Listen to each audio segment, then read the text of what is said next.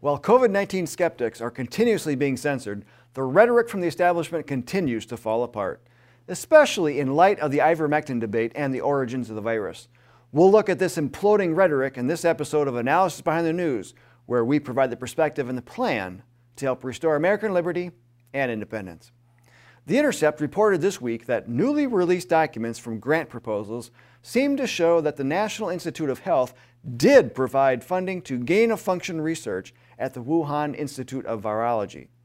The news was not a shock to Senator Rand Paul, who had been accusing Dr. Fauci of lying on this very subject. Richard Ebright, a molecular biologist at Rutgers University, was contacted by The Intercept for his assessment of the documents. You can read excerpts of his findings on his Twitter feed, including a tweet that said, the documents made it clear that assertions by the NIH director, Francis Collins, and the NIAID director, Anthony Fauci, that the NIH did not support gain of function research or potential pandemic pathogen enhancement at WIV are untruthful. This follows the news report from two weeks ago that, as the New York Post published, an unclassified summary of the U.S. intelligence community report on COVID 19 origins says it's plausible the virus leaked from a lab in Wuhan, China, and that it might be genetically engineered, but that investigators remain divided. Yet another report from PJ Media indicates recent research from Stanford professor John Ioannidis finds the virus infection fatality rate, or IFR, is on par with that of the flu. The New American reflected on this and published Curious about actual China virus IFRs and extrapolating from confirmed cases, he, Dr. Ioannidis, concluded that around the world, more than half a billion people have probably been infected with COVID, writes commentator Andrea Widburg. Using that metric, Dr. Ioannidis concluded that most locations around the world have an IFR that's less than 0.20%, she continued. However, as we've also learned, COVID does not attack all people equally, Woodberg further writes. When Democrat governors, beginning with Cuomo, decimated their elderly by warehousing COVID infected people in old age homes, we saw that the elderly are the single largest vulnerable population. Dr. Ioannidis, therefore, decided to look at age related survival rates, and he came up with survival numbers that, if more widely known, would bring this mad panic to an end. The survival rates, as shared by PJ Media, are remarkably high above 99% for ages 0 to 69. Again, this takes into consideration that many, many more people have been infected or exposed to the virus than the establishment is reporting. This is something we had covered in October of 2020 when the World Health Organization suggested that about 10% of the world's population may have been infected with COVID 19, which was then more than 20 times the number of confirmed cases. At the time using this number as well as the formula they used for calculating infection fatality ratio, we estimated 0.13% fatality rate for COVID 19 while also calculating 0.14% for the seasonal flu. Dr. Ioannidis also observed in March of last year that the virus data was unreliable and basing the decision to lock down on this data could be counterproductive. He wrote, Given the limited testing to date, some deaths and probably the vast majority of infections due to SARS CoV 2 are being missed. We don't know if we're failing to capture infections by a factor of 3 or 300. Patients who have been tested for SARS CoV 2 are disproportionately those with severe symptoms and bad outcomes. As most health systems have limited testing capacity, selection bias may even worsen in the near future. Again, this was March of last year, and he is now saying it is a highly treatable and rarely a deadly disease. The New American also reported that Dr. Peter McCullough, a professor of medicine who developed a globally acclaimed and highly successful COVID treatment protocol, has said that a proper and official treatment protocol established early on could have saved 85% of the lives lost to the China virus. The New American continued Instead, however, the standard procedure has been to tell COVID patients with mild symptoms to go home and return only when symptoms worsen. Yet at this point, it's often too late for mitigation efforts to be effective and death may result. Despite this, the demonization of early treatment medications such as ivermectin continues. Where are the discussions on living a healthy lifestyle, eating right, exercising more, taking any appropriate vitamins and supplements? These are variables that can strengthen your immune system and allow your body to naturally fight off infection. Studies are showing that natural immunity is stronger and longer lasting than the reaction induced by the experimental shots.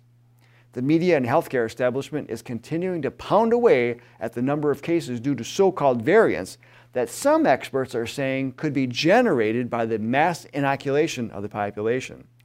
Yet, their answer is to continue pushing for everyone to get the shot. It's always a good idea to look at the numbers. So let's look at the numbers of daily cases and the corresponding deaths to see if the reality matches the hype. These charts come to us directly from worldometers.info and the data goes through September 6, 2021. Notice the daily new cases in the U.S. were shooting up and have started to level off and now drop. Now, let's look at the deaths. You'll notice an upward trend that is leveling off, but in no way does it follow the much larger spike in the corresponding cases. Now, these charts are for the country as a whole. Worldometers.info also breaks it down for each state. Projections for the country show the number of daily deaths continuing to level off and then decreasing in another two weeks. Another set of data we should view in conjunction with the COVID 19 cases and deaths is the VAERS COVID vaccine data as reported by openvaers.com. These are numbers that are reported due to adverse reactions of the COVID vaccines. It reports 13,911 deaths and 650,075 adverse reactions, including 18,098 instances of people becoming permanently disabled. News reports have mentioned that numbers in VAERS can be underreported by up to 95%. Now, we've said in the past that when prior vaccines hit 50 deaths, due to the vaccine, the vaccine gets pulled. So, why isn't this the case now? And why is it that we are told to just get the shot, continue wearing our masks, and follow the science? We should be asking, well, what science? The science that is generated by concerned experts who are censored, or the science that is touted by those who want to use the virus as an excuse to do a great reset of human civilization? That's another topic we've discussed in the past. Globalist elites are using the virus as an opportunity to advance their agenda. An agenda that lost plenty of ground with the Trump administration. An agenda that sees the stripping of our rights, liberties, independence, and American sovereignty. An agenda that has America and other countries capitulating to an ever increasing buildup of governmental control, all with the goal of peace and sustainability, but instead will bring a complete lockdown and freedom everywhere it exists. However, there's no emergency loophole in the Bill of Rights. Every American should be able to take whatever precautions he or she wants to, but not at the expense of liberty and freedom for all. The establishment will continue to twist themselves inside out to ensure the American people are kept in fear. Doing so gives the government an unconstitutional amount of control over you. This control comes at the expense of your liberty. If you're recognizing that the establishment narrative is crumbling, then get active to protect what's left of your freedom and work toward a complete restoration. The Founding Fathers gave us the tools to combat such tyranny, and it's up to us to utilize them. Help us crumble this narrative by passing out information that is being censored by big tech. One of these pieces of information is an article reprint from the New American magazine called COVID 19 Vaccines A Cure Worse Than the Disease? It features two articles written by Dr. Lee Merritt as well as an article of doctors debunking the medical consensus. This information should be shared with all those decision makers who are considering mandates of any kinds, and should also be shared with the concerned electorate. JBS members are seeing large inroads in the community and in legislatures when this information is presented, including seeing legislation introduced to protect employees from mandates. Copies can be purchased in bulk at shopjbs.org. The John Birch Society has warned America of this coming tyranny since 1958. We have the agenda that, that blocks and lifts tyranny. It works best when you get involved, so please join the John Birch Society today to work with others in your area. Also, for those of you interested in traveling to Dallas, we'll be holding a two day conference on October 15th and 16th that will feature speakers and workshops geared towards making you a better activist. You're invited to attend. Visit jbs.org for more information. Direct links are in the video description. I'm Bill Hahn for the John Birch Society. Until next time, stay informed, stay active, and be bold, Patriots.